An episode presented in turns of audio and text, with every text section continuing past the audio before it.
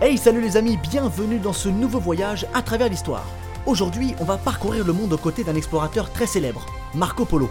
Ce dernier est entré dans l'histoire pour son voyage en Chine qui durera 24 ans. S'il n'est pas le premier à poser pied dans l'Empire du Milieu, il est le premier à décrire les réalités et les coutumes chinoises telles que le papier ou encore la monnaie. Son récit a largement influencé d'autres voyageurs après lui. Alors voyageons ensemble avec Marco Polo, allez, c'est parti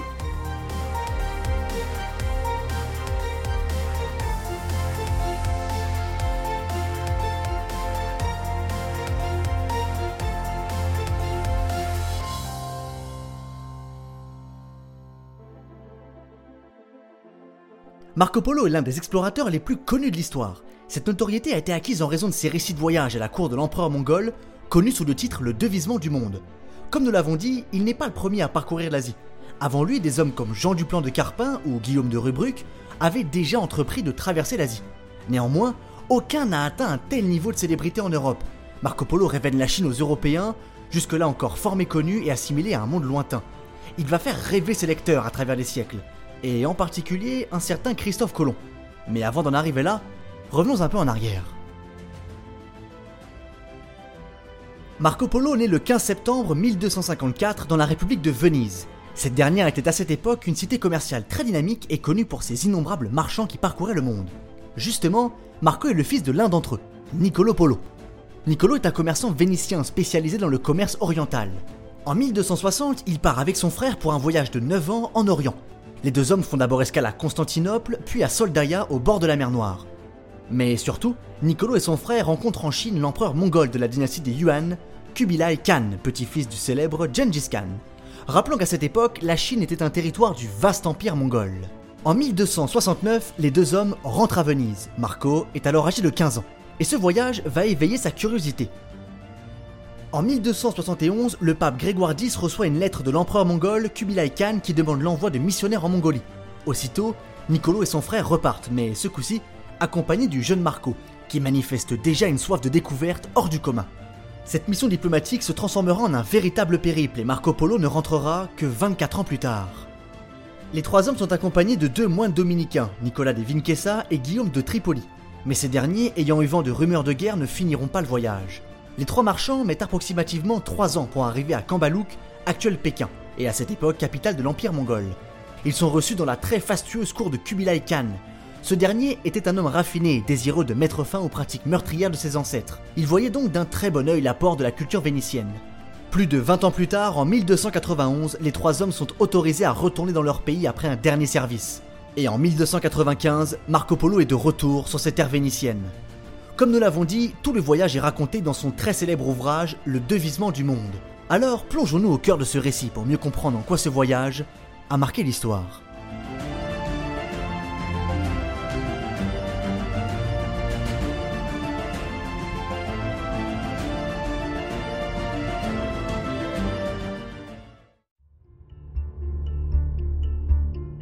Le livre comporte trois parties principales et environ 200 chapitres.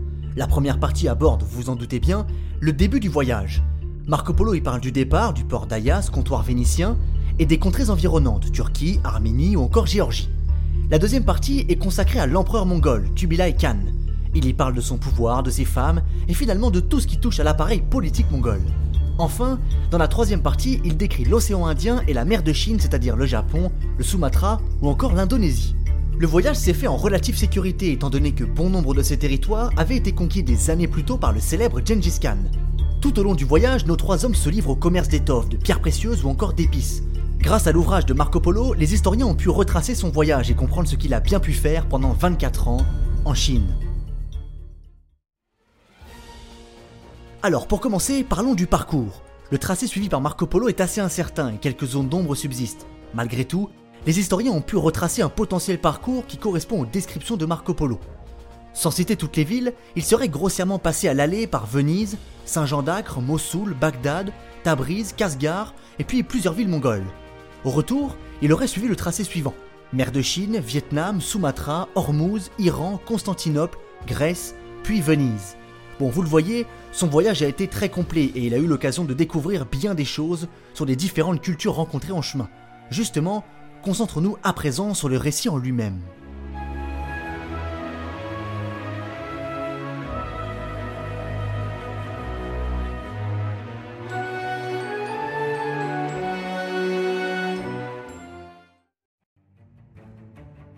Mais qu'a bien pu faire Marco Polo en Chine? En fait, il endossait une cape d'ambassadeur pour exercer différentes fonctions pour l'empereur mongol Kubilai Khan, en dépendant directement de lui et non du gouvernement au sens large. Contrairement à son père et à son oncle, il est plus familier avec l'empereur, ce qui l'amène à se déplacer avec l'insigne du palais central. Marco Polo était un véritable homme de l'empereur. Entre 1271 et 1295, il y réalise différentes missions. Parmi celles-ci, il a notamment été envoyé à Ganzhou en Chine pour jouer un rôle d'observateur. Ce rôle a souvent été confié à Marco Polo qui avait un sens de l'observation développé et une faculté à tout relater par écrit. Il reçoit même le gouvernement d'une ville, Chinsei, l'actuel Hangzhou, en Chine méridionale. Il a également exercé d'autres fonctions plus informelles comme escorter une princesse en Iran. Mais globalement, il a surtout été envoyé dans différents territoires un peu reculés pour observer, noter les us et coutumes et dresser des rapports écrits pour l'empereur. Toutes ces missions lui ont permis d'apprécier les richesses de l'Extrême-Orient et de comprendre l'art de gouverner les Mongols. Pierre Racine, historien et haut fonctionnaire français du XXe siècle, décrit Marco Polo comme un homme d'une curiosité universelle, observateur attentif des mœurs et des coutumes des hommes.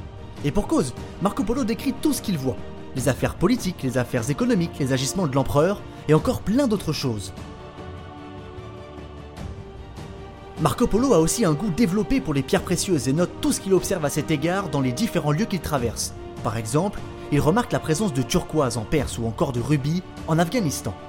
Dans la même veine colorée, dirons-nous, il s'intéresse aux épices et note toutes les épices qu'il trouve la cannelle, la noix de muscade ou encore différents types de poivres.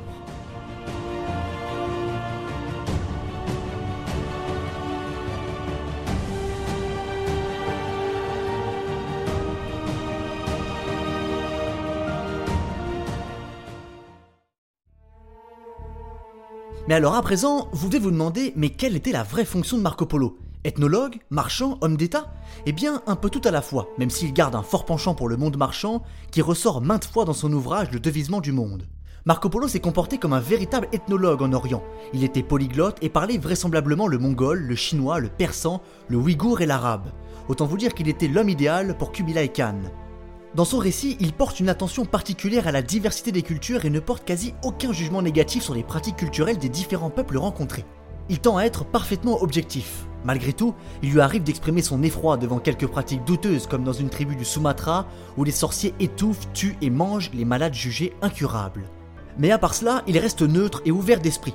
Il est bien loin d'opposer sa culture aux autres et de placer Venise au centre du monde comme certains le faisaient à l'époque. Il cherche plutôt à recenser ce qu'il voit, la géographie, les distances, la faune et la flore, ou encore l'alimentation. Il s'intéresse aussi aux religions, et c'est là un aspect important de son récit, car ces religions étaient parfois très méconnues en Europe. Cependant, il les traite en surface sans rentrer réellement dans le détail des pratiques et des rituels. Il aborde le bouddhisme, le taoïsme ou encore l'islam. Marco Polo ramène aussi d'Orient le récit de quelques légendes que l'on connaît aujourd'hui, parfois en les démystifiant comme celle de l'arbre sec. Cette dernière fait référence à un arbre au nord de la Perse symbolisant la limite entre l'Orient et l'Occident.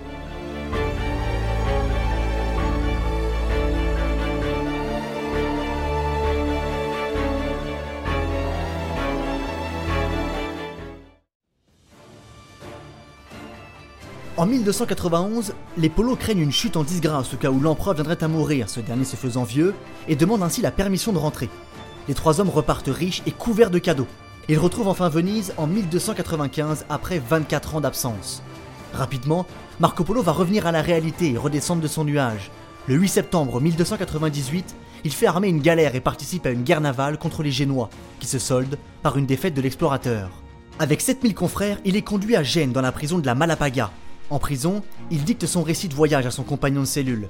C'est ainsi qu'est produit Le Devisement du Monde, aussi appelé Livre des Merveilles. En 1299, lorsque Marco sort de prison, le livre rédigé en français se diffuse à vitesse grand V en Europe.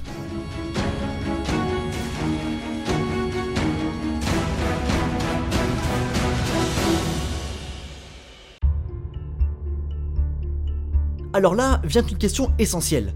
Qu'en est-il de la véracité du récit de Marco Polo? Certains se demandent même s'il est réellement allé en Chine. Un auteur anglo-saxon du nom de Francis Wood a réuni tous les motifs pour douter du voyage de Marco Polo dans un ouvrage publié en 1995 sous le titre Did Marco Polo Go to China?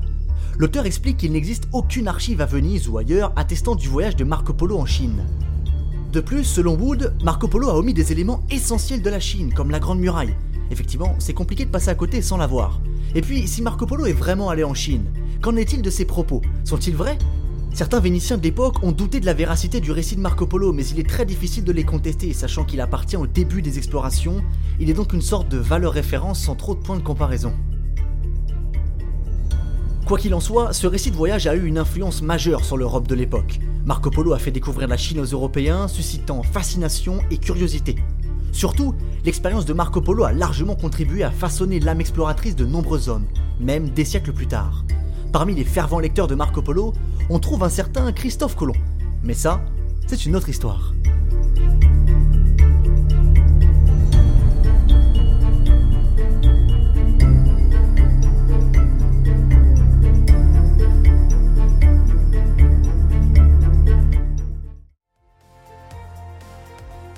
Et voilà les amis, j'espère que ce beau voyage au cœur de la ville Marco Polo vous a plu. En tout cas pour moi ce fut un immense plaisir de le faire avec vous. Je vous invite comme d'habitude à aller nous rejoindre sur la page Instagram de l'émission à travers l'histoire podcast ou sur Facebook à travers l'histoire. Vous pourrez y suivre toutes les actualités liées à l'émission et surtout envoyez-moi vos retours, vos commentaires, j'y répondrai avec un très grand plaisir. Quant à moi je vous quitte et je vous dis à bientôt pour un prochain voyage à travers l'histoire.